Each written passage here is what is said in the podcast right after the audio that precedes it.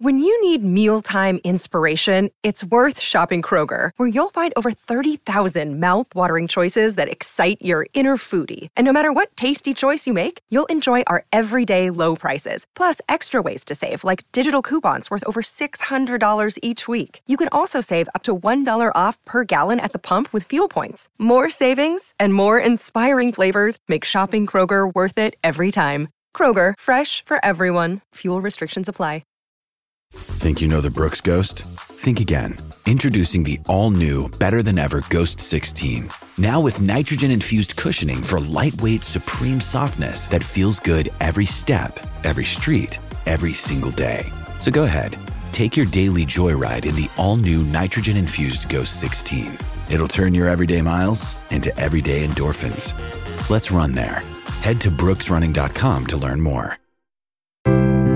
Sport is our religion, and here is Smithy's sermon. Well, the promoter's punt became the promoter's dream in Whangarei Saturday night. DLL events, the Lonergan lads uh, put their faith in a Kiwi trio, and Motu, Daniels, and Pampalone came through for them.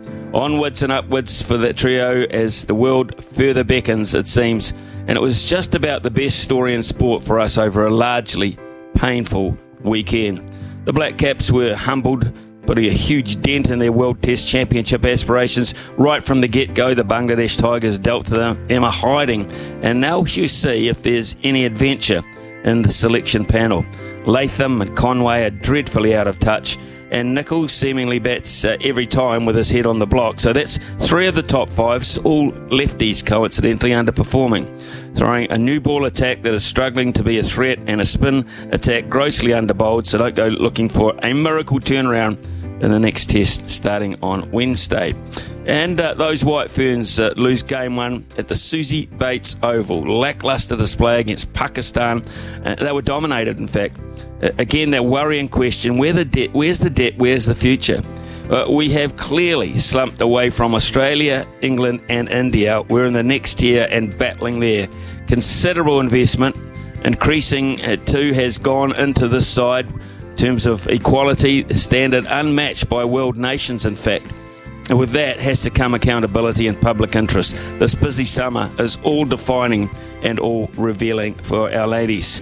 And those Black Ferns Sevens, our darlings, also beaten up in Dubai. 41 match winning streak snapped, and the Aussies on the back of a couple of sizzling sisters dominating in the desert. Alliteration aside, it's a bad result, a good result in the context of the World Series. Maybe going forward, a lot more interest. Uh, Team New Zealand winning in Jeddah, a regatta that's hardly raised a ripple back home, uh, was a real plus.